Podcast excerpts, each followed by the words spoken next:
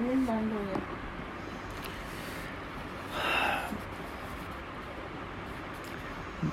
ਫਿਰ ਤੋਂ ਸਾਡਾ ਸ਼ਾਸਤਰਾਂ ਤੇ ਮਾਣ ਹੈ ਕਿ ਉਹ ਮਾਸ ਮਨਾ ਕਰਦੇ ਹਨ। ਪਰ ਸ਼ਾਸਤਰੀ ਜਗ ਵਿੱਚ, ਹੋਮ ਵਿੱਚ, ਵਿਆਹ ਆਦਿ ਉਤਸਵਾਂ ਵਿੱਚ ਮਾਸ ਵਿਹਤ ਦੱਸਦੇ ਹਨ ਤੇ ਸਾਰੇ ਵੱਢ ਕੇ ਮਾਸ ਵਰਤਦੇ ਰਹੇ ਹਨ। ਕਿਸ ਵਿਚਾਰ ਨਾਲ ਤੁਹਾਨੂੰ ਕੇਵਲ ਮਾਸ ਦਾ ਤਿਆਗ ਧਰਮ ਦਿਸਦਾ ਹੈ, ਪਰ ਦਿਨੇ ਰਾਤ ਦੇ ਵਿਹਾਰ ਪਾਪ ਰੂਪੀ ਮਾਸ ਨਾਲੋਂ ਮਾੜੇ ਨਹੀਂ ਦਿਸਦੇ। ਚਿੱਤ ਦੀ ਬ੍ਰਿਤੀ ਤੁਹਾਡੀ ਦੇਹ ਤੇ ਪਿਆਰ ਤੋਂ ਜੋ ਮਾਸ ਹੈ, ਉੱਚੀ ਨਹੀਂ ਉੱਠਦੀ। ਦੇਹ ਦੇ ਪਿਆਰ ਕਰਕੇ ਹੀ ਬੰਦਾ ਸਾਰੇ ਪਾਪ ਕਰਦਾ ਹੈ। ਫਿਰ ਮਾਸ ਤੇ ਮਾਸ ਦਾ ਪਿਆਰ ਤੇ ਮਾਸ ਤੋਂ ਉਪਜੇ ਪਾਪ ਤੁਹਾਡੇ ਨਾਲ ਹਨ। ਮਾਸ ਖਾਣ ਤੇ ਨਾ ਖਾਣ ਦੇ ਝਗੜੇ ਤੇ ਇਸ ਪਰ ਬਹਿਸਾਂ ਕਰਨੀਆਂ ਤੇ ਸਿਰ ਪਾੜਨ ਤੱਕ ਦੇ ਜੰਗ ਰਚਾ ਲੈਣੇ ਸਿਵਾ ਭੁੱਲ ਦੇ ਹੋਰ ਕੀ ਹਨ। ਫਿਰ ਤੁਹਾਡੇ ਪ੍ਰੋਹਿਤ ਰਾਜੇ ਪਾਤਸ਼ਾਹ ਖੱਤਰੀ ਸੂਰਮੇ ਸਭ ਮਾਸ ਖਾਂਦੇ ਹਨ। ਉਹਨਾਂ ਦਾ ਦਾਨ ਤੁਸੀਂ ਲੈਂਦੇ ਹੋ। ਤੁਸੀਂ ਦਾਨ ਲੈਣ ਵਾਲੇ ਸੁਰਗਾਂ ਨੂੰ ਜਾਸੋ, ਮਾਸ ਨਾ ਖਾਣ ਕਰਕੇ ਤੇ ਉਹ ਦਾਨ ਦੇਣ ਵਾਲੇ ਨਰਕਾਂ ਨੂੰ ਜਾਸਣ, ਮਾਸ ਖਾਣ ਕਰਕੇ। ਹੈ? ਨਾਨੂ, ਆਪਨੇ ਬੜੇ ਜ਼ੋਰ ਨਾਲ ਵਾਕ ਉਚਾਰੇ ਹਨ ਤੇ ਸਾਡੀ ਸਮਝ ਦੇ ਹਨੇਰੇ ਨੂੰ ਚਾਨਣਾ ਪਾਇਆ ਹੈ। ਗੱਲਾਂ ਕਰਨੀਆਂ ਹਨ, ਚੁਭਦੀਆਂ ਹਨ, ਪਰ ਹਨ ਸੱਚੀਆਂ। ਕਿਰਪਾ ਕਰਕੇ ਇਹ ਦੱਸੋ ਕਿ ਮਾਸ ਖਾਣਾ ਤੁਹਾਡੇ ਮਤ ਵਿੱਚ ਚੰਗਾ ਹੈ ਕਿ ਮਾੜਾ? ਗੁਰੂ ਜੀ, ਇਹ ਮਨੁੱਖਾ ਦੇਹੀ ਇੱਕ ਤਰ੍ਹਾਂ ਦੀ ਪਸ਼ੂ ਦੇਹੀ ਹੈ। ਤੇ ਮਾਸ ਹੈ ਇਸ ਵਿੱਚ, ਜੋ ਸੁਰਤ ਨੇ ਮਤ ਤੇ ਮਨ ਤੇ ਅੰਤ ਵਿੱਚ ਬੁੱਧ ਦੀ ਅਵਸਥਾ ਪਾ ਲਈ ਹੈ। ਇਹ ਪਸ਼ੂ ਤੋਂ ਉੱਚੀ ਗੱਲ ਪ੍ਰਾਪਤ ਹੋਈ ਹੈ। ਮਾਨੁਖ ਤਾਂ ਤੇ ਅਕਲ ਸੋਚ ਵਿਚਾਰ ਵਾਲਾ ਹੈ। ਹੁਣ ਇਸ ਨੂੰ ਚਾਹੀਏ ਕਿ ਬੁੱਧ ਤੋਂ ਹੋਰ ਉੱਚਾ ਉੱਠੇ ਤੇ ਸੁਧ ਵਿੱਚ ਆਏ। ਸੁਧ ਉਹ ਬੁੱਧੀ ਹੈ ਕਿ ਜਿਸ ਨਾਲ ਮਨੋ ਅਨੁਭਵ ਖੁੱਲਦਾ ਹੈ। ਅਕਲ ਤੇ ਬੁੱਧ ਤੋਂ ਉਚੇਰੀ ਸੁੱਤੇ ਸਿੱਧੀ ਸੋਚੀ ਹੋ ਆਉਂਦੀ ਹੈ। ਆਪਾ ਇਸ ਜਗਤ ਦੇ ਮੂਲ ਨਾਲ ਹਰ ਵੇਲੇ ਇੱਕ ਸੁਰ ਹੋਇਆ ਰਹਿੰਦਾ ਹੈ, ਜਿਸ ਤੇ ਇਹ ਇੱਕ ਉੱਚਾ ਰਸ ਮਾਣਦਾ ਹੈ, ਜੋ ਰਸ ਕੇ ਪਸ਼ੂ ਬ੍ਰਿਤੀ ਦੇ ਰਸ ਨਾਲੋਂ ਵੀ ਤੇ ਮਨੁੱਖ ਬ੍ਰਿਤੀ ਦੇ ਮਨ ਅਰ ਦਿਮਾਗ ਦੇ ਰਸ ਕੋਲੋਂ ਵੀ ਉੱਚਾ ਹੁੰਦਾ ਹੈ ਤੇ ਉਹ ਆਪੇ ਵਿੱਚੋਂ ਆਉਂਦਾ ਹੈ। ਇਸ ਨੂੰ ਗਿਆਨ ਕਹੋ, ਧਿਆਨ ਕਹੋ, ਪਾਰਦਰਸ਼ਕ ਦ੍ਰਿਸ਼ਟੀ ਕਹੋ, ਸਾਖੀ ਪਦ ਵਿੱਚ ਸਥਿਤੀ ਕਹੋ, ਵਾਹਿਗੁਰੂ ਜੀ ਨਾਲ ਮੇਲ ਕਹੋ, ਜੋ ਜੀ ਆਵੇ ਕਹਿ ਲੋ ਇਸ ਨਾਲ ਹੁੰਦੀ ਹੈ ਦ੍ਰਿਸ਼ਟਾ ਪਦ ਵਿੱਚ ਸਥਿਤੀ। हे ਪੰਡਤ ਕਰਤਵ ਇਹ ਹੈ, ਪੰਡਤ ਫਿਰ ਮਨੁੱਖ ਰੱਬ ਤੋਂ ਹੋ ਜਾਂਦਾ ਹੈ। ਪੰਡਤ ਫਿਰ ਮਨੁੱਖ ਰੱਬ ਹੋ ਜਾਂਦਾ ਹੈ। ਗੁਰੂ ਜੀ ਇਹੋ ਤੁਹਾਡੇ ਬੁਲਾਵੇ ਹਨ। ਜੋ ਤੁਸੀਂ ਕਰਨੀ ਨਹੀਂ ਕਰਦੇ ਤੇ ਗੱਲਾਂ ਨਾਲ ਛਾਲਾ ਮਾਰਦੇ ਹੋ। ਮਨੁੱਖ ਪਸ਼ੂ ਹੈ, ਇਸ ਦੀ ਦੇਹ ਜਾਨਵਰਾਂ ਵਰਗੀ ਹੈ। ਜਿਸ ਦਾ ਜਮਣਾ, ਪਲਣਾ, ਖਾਣਾ, ਪੀਣਾ ਸਭ ਪਸ਼ੂਆਂ ਵਾਂਗੂ ਹਨ। ਦੇਹ ਹੁੰਦਿਆਂ ਇਹ ਖੇਡ ਜਾਰੀ ਰਹਿੰਦੀ ਹੈ। ਇਹਨਾਂ ਤੋਂ ਜੀਵ ਜਦ ਵਿਰਾਗ ਧਾਰਦਾ ਹੈ ਤੇ ਖਾਣਾ, ਪੀਣਾ ਤੇ ਹੋਰ ਸਰੀਰਕ ਲੋੜਾਂ ਨੂੰ ਬੁੱਤਾਂ, ਹੱਠਾਂ ਤਪਾਂ ਨਾਲ ਫਤਿਹ ਕਰਨ ਦੀ ਕਰਦਾ ਹੈ, ਤਾਂ ਪੁੱਠਾ ਹੋ ਹੋ ਡਿੱਗਦਾ ਹੈ। ਇਹ ਸਰੀਰਕ ਲੋੜਾਂ ਹਨ। ਇਹਨਾਂ ਨੂੰ ਮਾਰਨਾ ਨਹੀਂ ਸੰਜਮ ਵਿੱਚ ਕਰਨਾ ਹੈ। ਖਾਣ ਪੀਣ ਦੇ ਝਗੜਿਆਂ ਵਿੱਚ ਪੈ ਕੇ ਹੋਰ ਜਿਹੜੇ ਸੁਰਤ ਲਈ ਨਹੀਂ ਸੇੜਨੇ, ਇੱਕ ਨਿਯਮ ਬਣਾ ਲਓ। ਉਸ ਦੀ ਵਰਤੋਂ ਨਾਲ ਖਾਣ ਪੀਣ ਦੇ ਝਗੜੇ ਦੂਰ ਹੋ ਜਾਣਗੇ। ਬਾਬਾ, ਹੋਰ ਖਾਣਾ ਖੁਸ਼ੀ ਖੁਆਰ। ਜਿਤ ਖਾਦੇ ਤਨ ਪੀੜੀਏ, ਮਨ ਮੈਂ ਚਲੇ ਵਿਕਾਰ। ਜਿਸ ਸ਼ੈ ਦੇ ਖਾਣ ਨਾਲ ਸਰੀਰ ਵਿੱਚ ਰੋਗ ਆਵੇ ਤੇ ਮਨ ਵਿੱਚ ਵਿਕਾਰ ਉਤਪਤ ਹੋਣ, ਉਸ ਦੇ ਖਾਣ ਨੂੰ ਖੁਆਰੀ ਸਮਝੋ। ਇਸ ਪਸ਼ੂ ਸਰੀਰ ਦੀਆਂ ਲੋੜਾਂ ਅਕਲ ਤੇ ਸੰਜਮ ਨਾਲ ਪੂਰੀਆਂ ਕਰਦਿਆਂ ਤੇ ਇਹਨਾਂ ਵਿੱਚ ਖੁਆਰ ਨਾ ਹੁੰਦਿਆਂ ਮਨੁੱਖ ਇੱਕ ਤਾਂ ਅਰੋਗ ਰਹਿੰਦਾ ਹੈ, ਦੂਜੇ ਯਤਨ ਕਰੋ, ਯਤਨ ਕਰੇ ਤਾਂ ਅੰਤਰੀਵ ਤੁਕੀ ਰਹਿੰਦਾ ਹੈ। ਅੰਤਰੀਵ ਤੁਕੀ ਕਰਦਾ ਹੈ, ਫਿਰ ਬੁੱਧੀ ਮੰਡਲ ਵਿੱਚੋਂ ਸਿੱਧੀ ਦੇ ਮੰਡਲ ਵੱਲ ਟੁਰ ਪੈਂਦਾ ਹੈ। ਸਾਈਂ ਦਾ ਪਿਆਰ ਇਸ ਵਿੱਚ ਕੋਈ ਨਵੀਂ ਰੂਹ ਫੂਕ ਦਿੰਦਾ ਹੈ ਤੇ ਮਨੁੱਖ ਮਾਨੋ ਦੇਵਤਾ ਰੂਪ ਬਣ ਜਾਂਦਾ ਹੈ। ਸਾਡਾ ਸੁਭਾਅ ਜੋ ਜਾਨਵਰਾਂ ਨਾਲ ਸਾਂਝਾ ਹੈ, ਇੱਕ ਮਾਨੋ ਖੱਟੇ ਦਾ ਬੂਟਾ ਹੈ। ਉਸ ਪਰ ਜੋ ਬੁੱਧੀ ਤੇ ਸਿੱਧੀ ਦੀ ਤੁਕ ਹੁੰਦੀ ਹੈ, ਉਹ ਦੇਵਤਾ ਸੁਭਾਅ ਦੀ ਪੌਂਦ ਪਿਉਂਦ ਲੱਗਦੀ ਹੈ, ਜਿਵੇਂ ਖੱਟੇ ਉੱਤੇ ਸੰਤਰੇ ਦੀ ਪਿਉਂਦ ਕਰੀਦੀ ਹੈ।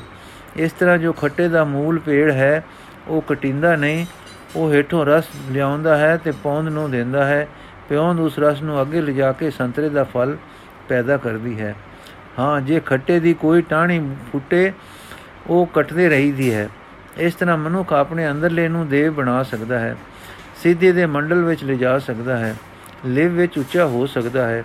ਇਹ ਸਭ ਕੁਝ ਭੁਲਾ ਕੇ ਤੁਸੀਂ ਨਿਰੇ ਤਪ, ਬ੍ਰਤ ਆਦ ਕਠਿਨਾਈਆਂ, ਦਿਲਗੀਰੀ ਵਾਲੀਆਂ ਉਦਾਸੀਆਂ ਦੀ ਤੇ ਸਰੀਰ ਦੀ ਪਾਲਣਾ ਕਰਨ ਵਾਲੀਆਂ ਸ਼ਿਆਂ ਦਾ ਤਿਆਗ ਕਰਕੇ ਮਾਨੋ ਖੱਟੇ ਦੇ ਬੂਟੇ ਨੂੰ ਕੱਟਣ ਦਾ ਯਤਨ ਕਰਦੇ ਹੋ। ਪਰ ਮਨ ਉੱਥੇ ਦਾ ਉੱਥੇ ਉਦਾਸੀ ਵਿੱਚ, ਗਿਣਤੀਆਂ ਵਿੱਚ ਤੇ ਕਰਮ ਕਾਂਡ ਕਰਦਿਆਂ ਜ਼ੋਰ ਲਾਉਂਦਿਆਂ ਸਰੀਰ ਦੇ ਪਸ਼ੂ ਸੁਭਾਵਾਂ ਵਿੱਚ ਮਾਨੋ ਖੱਟੇ ਦਾ ਖੱਟਾ ਹੀ ਰਹਿੰਦਾ ਹੈ। ਇਹ ਅਵਸਥਾ ਪੰਡਤ ਜੀ ਨਿਤਾਣੀ ਅਵਸਥਾ ਹੈ। ਨਾਨੂੰ ਸੋਚੀ ਪੈ ਰਿਹਾ ਸੀ। ਅਚਾਨਕ ਬ੍ਰਿਤੀ ਸੱਚ ਦੇ ਘਰ ਆ ਰਹੀ ਆ ਗਈ ਤੇ ਨਿੰਮੀ ਆਵਾਜ਼ ਵਿੱਚ ਬੋਲਿਆ, ਨਾਨੂ ਅਗਮੀ ਗੱਲਾਂ ਕਰਨ ਵਾਲੇ ਦਾਤਿਆ, ਠੀਕ ਹੈ, ਮੈਂ ਵੇਦ ਸ਼ਾਸਤਰ ਪੜ੍ਹੇ ਤੇ ਦਿਗ ਵਿਜੇ ਵੀ ਕੀਤੀ। ਮੈਂ ਸਕੰਦ ਤੇ ਭਵਿਕਤ ਪੁਰਾਣ ਵਿੱਚ ਪੜ੍ਹ ਕੇ ਅਨੁਮਾਨ ਲਾਏ ਕਿ ਨਾਨਕ ਨਾਮੇ ਅਵਤਾਰ ਦੇ ਹੋਣ ਦਾ ਸਮਾਂ ਹੈ ਤੇ ਮੈਂ ਆਪਨੇ ਨਾਮ ਨੂੰ ਨਾਨਕ ਨਾਮ ਬਣਾ ਕੇ ਮਹਿਮਾ ਪਾਈ। ਪਰ ਅੱਜ ਪਤਾ ਲੱਗਾ ਕਿ ਉਹ ਨਾਨਕ ਤੂੰ ਹੈ। ਮੈਂ ਹੁਣ ਤੋਂ ਮੁੜ ਕੇ ਨਾਨੂ ਕਹਾਵਾਂਗਾ। ਤੂੰ ਮੇਰਾ ਕਰਕੇ ਇਹ ਦਾਨ ਕਰ ਕਿ ਜੀਕੂ ਮੇਰੀ ਲਿਵ ਲੱਗੇ। ਉਹ ਤਿਆਗ ਕੀਕੂ ਦੂਰ ਹੋਣ ਹਮਨ ਜੋ ਕਰੀਦੇ ਹਨ ਪਰ ਹੁੰਦੇ ਨਹੀਂ। ਬਨਾ ਵੇ ਜਾ ਜਾ, ਫੇਰੇ ਤਪਾਂ ਵਿੱਚ ਦੇਹੀ ਘਾਲ ਘਾਲ ਮੈਂ ਲੋਕੀ ਡਿੱਠੇ ਹਨ, ਜੋ ਮੂੜ ਪਸ਼ੂ ਬ੍ਰਿਤੀ ਵਿੱਚ ਆ ਜਾਂਦੇ ਹਨ। ਵੇਦਾਂਤ ਵੇਤਾ ਬ੍ਰਹਮ ਬ੍ਰਹਮ ਕੁਕਦੇ, ਸਾਰੇ ਬ੍ਰਹਮ ਦ੍ਰਿਸ਼ਟੀ ਆਖਦੇ, ਪਸ਼ੂ ਬ੍ਰਿਤੀ ਦੇ ਵੇਗਾਂ ਤੋਂ ਨਹੀਂ ਛੁੱਟਦੇ। ਨਿਰੇ ਬੈਸਾਂ ਵਿੱਚ, ਵਿਦਿਆ ਵਿੱਚ, ਚੰਚਲਤਾਈਆਂ ਵਿੱਚ ਤੇ ਕਥਨੀਆਂ ਵਿੱਚ ਵਸਦੇ ਹਨ। ਜਿਵੇਂ ਤੁਸੀਂ ਕਿਹਾ ਹੈ ਕਿ ਖੱਟੇ ਉੱਤੇ ਸੰਤਰੇ ਦੀ ਪਿਉਂਦ ਨਹੀਂ ਲੱਗਦੀ ਲੱਗਦੀ ਹੈ ਤਾਂ ਟੁਕਦੀ, ਟੁਰਦੀ ਨਹੀਂ। ਗੁਰੂ ਜੀ ਮਨ ਆਖਦੇ ਹਨ, ਗੁਰੂ ਜੀ, ਮਨ ਆਖਦੇ ਹਨ ਜਾਣਨ ਨੂੰ। ਮਨ ਇਹ ਇੰਦਰਾ ਹੈ, ਜੇ ਜਾਣਨ ਵਾਲਾ ਹੈ। ਮਨ ਸੋਚ ਜਾਂ ਵਿਚਾਰ ਮੰਡਲ ਵਿੱਚ ਵਸਦਾ ਹੈ, ਪਰ ਅਨੇਕ ਚਿੰਤਨ ਵਿੱਚ ਰਹਿੰਦਾ ਹੈ। ਜਿਸ ਸ਼ੈ ਨੂੰ ਤੁਸੀਂ ਸ਼ਾਸਤਰ ਪੜ੍ਹੇ ਲੋਕ ਬ੍ਰਿਤੀ ਕਹਿੰਦੇ ਹੋ, ਗਿਆਨ ਉਸ ਤੇ ਸਵਾਰ ਹੋ ਜਾਏ ਤਾਂ ਉਹ ਸਾਈਂ ਦੇ ਦੇਸ਼ ਵੱਲ ਰੁਕ ਕਰੇ। ਉਹ ਦੇਸ਼ ਦੇ ਰੰਗ, ਰਸ ਵਿੱਚ, ਰਸ ਦੇ ਪਰਤਾਵੇ ਆਪਣੇ ਵਿੱਚ ਲਵੇ ਤਾਂ ਸਫਲ ਗਿਆਨ ਦਾ ਫਲ ਲਗੇ। ਇਹ ਹੋ ਨਹੀਂ ਸਕਦਾ ਜਦ ਤੱਕ ਕਿ ਮਨ ਜੋ ਅਨੇਕ ਚਿੰਤਨ ਵਿੱਚ ਰਹਿੰਦਾ ਹੈ, ਇੱਕ ਚਿਤ ਇੱਕ ਚਿੰਤਨ ਵਿੱਚ ਨਾ ਆਵੇ। ਹਰ ਪ੍ਰਾਣੀ ਦਾ ਮਨ ਦਿਨੇ ਰਾਤ ਜਾਗਦੇ ਸੁੱਤੇ ਕੰਮ ਕੇ ਵੇਲੇ ਹਰ ਹਵੇਲੇ ਹਰ ਵੇਲੇ ਹਰ ਹਾਲ ਸੋਚਾਂ ਵਿੱਚ ਹੈ, ਅਰਥਾਤ ਵੇਲੇ ਤੇ ਨਿਕੰਮੇ ਚਿੰਤਨ ਵਿੱਚ ਹੈ। ਇਹ ਅਨੇਕ ਚਿੰਤਨ ਮਨ ਦਾ ਖਿੰਡਾਓ ਹੈ। ਮਨ ਦਾ ਖਿੰਡਾਓ ਕਮਜ਼ੋਰੀ ਹੈ। ਜੁੜਨਾ ਇਕਾਗਰ ਹੋਣਾ ਇਹ ਸਤਿਆ ਹੈ ਮਨ ਦੀ। ਜੇ ਮਨ ਜੁੜਦਾ ਹੈ, ਉਹ ਸਤਿਆਵਾਨ ਹੁੰਦਾ ਹੈ। ਜੋ ਮਨ ਜੁੜਦਾ ਹੈ, ਉਹ ਸਤਿਆਵਾਨ ਹੁੰਦਾ ਹੈ। ਜੋ ਸਤਿਆਵਾਨ ਹੁੰਦਾ ਹੈ, ਉਹ ਉਤਾਹ ਨੂੰ ਉੱਠਦਾ ਹੈ। ਜੁੜਨ ਵਾਲਾ ਮਨ ਨਿਰਮਲ ਵੀ ਹੋਣਾ ਚਾਹੀਏ।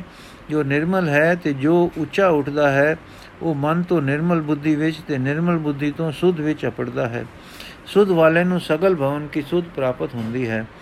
ਉਹ ਸਾਖੀ ਪਦ ਵਿੱਚ ਦਿਸ਼ਟਾ ਦਸ, ਦਸ਼ਾ ਵਿੱਚ, ਹਾਲਤ ਫਾਇਲੀਅਤ ਵਿੱਚ ਅਨੁਭਵ ਕਰਦਾ ਹੈ ਆਪੇ ਨੂੰ। ਸਰੀਰ ਤੋਂ ਮਨ ਤੋਂ ਵੱਖਰਾ ਤੇ ਸਾਈ ਨਾਲ ਲਿਵ ਵਿੱਚ ਲਗਾਤਾਰੀ ਮੇਲ ਵਿੱਚ। ਫਿਰ ਉਹ ਕਿਸੇ ਆਨੰਦ ਵਿੱਚ ਜਾਂ ਖੇੜੇ ਵਿੱਚ ਰਹਿੰਦਾ ਹੈ। ਹਾਂ, ਪੰਡਤ ਜੀ, ਜਗਤ ਦਾ ਮੇਲ ਜਿਸ ਦਾ ਇਹ ਸਾਰਾ ਖੇਲ ਹੈ, ਸਾਈ ਮਾਲਕ ਆਤਮ ਸਤਿਆ ਜੋ ਹੈ, ਸੇ ਸੇ ਅੱਖਾਂ ਦੀ ਵਿਸ਼ਾ ਨਹੀਂ, ਪਰ ਸਾਡੇ ਆਪੇ ਦੇ ਸੁਧ ਮੰਡਲ ਦੇ ਦਿਸ਼ਟਾ ਪਾਸੇ ਵੱਲ ਅਨੁਭਵ ਨਾਲ ਪ੍ਰਤੀਤ ਹੁੰਦਾ ਹੈ। ਸੋ ਇਹ ਸਰੀਰ ਦਾ ਤਿਆਗ, ਇਸ ਦੀਆਂ ਕੁਦਰਤੀ ਤੇ ਵਿਹਿਤ ਭੁੱਖਾਂ ਦਾ ਤਿਆਗ, ਉਸ ਦਾ ਮਾਰਗ ਨਹੀਂ। ਨਾ ਹੀ ਫੋਕੇ ਜਪ ਤਪ ਤਿਆਗ, ਸੰਨਿਆਸ ਆਦ ਦਿਲਗੀਰੀ ਤੇ ਦਿਲ ਡਾਉਣ ਵਾਲੇ ਕਰਮ ਵਿੱਚ ਪੈ ਕੇ ਇਸ ਨਾਲ ਰੁਸਨਾ ਮਾਰਗ ਹੈ। ਰਸਤਾ ਇਹ ਹੈ ਕਿ ਇਸ ਸਰੀਰ ਦੀਆਂ ਭੁੱਖਾਂ ਲੋੜਾਂ ਜੋ ਹਨ, ਉਹਨਾਂ ਲਈ ਸਾਈਂ ਨੇ ਸਾਨੂੰ ਅਕਲ ਦਿੱਤੀ ਹੈ। ਇਹਨਾਂ ਲੋੜਾਂ ਨੂੰ ਅਕਲ ਨਾਲ ਤੋਲ ਕੇ ਸੰਜਮ ਨਾਲ ਪੂਰੀ ਕਰੀਏ। ਪਸ਼ੂ ਦੀ ਮਤ ਵਾਂਗੂ ਨਹੀਂ, ਜੋ ਬੇਵਸਾ ਆਪਣੀ ਚੰਗੀ ਲੱਗੀ ਵਟ ਵੱਲ ਉੱਠ ਦੌੜਦਾ ਹੈ, ਪਰ ਬੁੱਧੀ ਨਾਲ ਇਹਨਾਂ ਭੁੱਖਾਂ ਨੂੰ ਵੇਦ ਤਰੀਕੇ ਨਾਲ ਪੂਰਾ ਕਰੀਏ। ਬੁੱਧੀ ਨੂੰ ਪੁੱਛੋ, ਸੱਚਮੁੱਚ ਚੰਗਾ ਕੀ ਹੈ, ਸੋ ਕਰੋ। ਫਿਰ ਨਾਮ ਜਪੋ। ਨਾਮ ਸਿਮਰਨ ਨਾਲ ਇਹ ਸਰੀਰ ਵਿੱਚ ਵਸ ਰਹੀ ਬੁੱਧੀ ਲਿਵ ਮੰਡਲ ਵਿੱਚ ਜਾਂਦੀ ਹੈ। ਨਾਮ ਨਾਲ ਅਨੇਕ ਚਿੰਤਨ ਤੋਂ ਇੱਕ ਚਿੰਤਨ ਵਿੱਚ, ਹਾਂ, ਇੱਕ ਵਿਆਪਕ ਜੋਤ ਵਿੱਚ ਜੋਤ ਦੇ ਚਿੰਤਨ ਵਿੱਚ ਆ ਜਾਈਦਾ ਹੈ।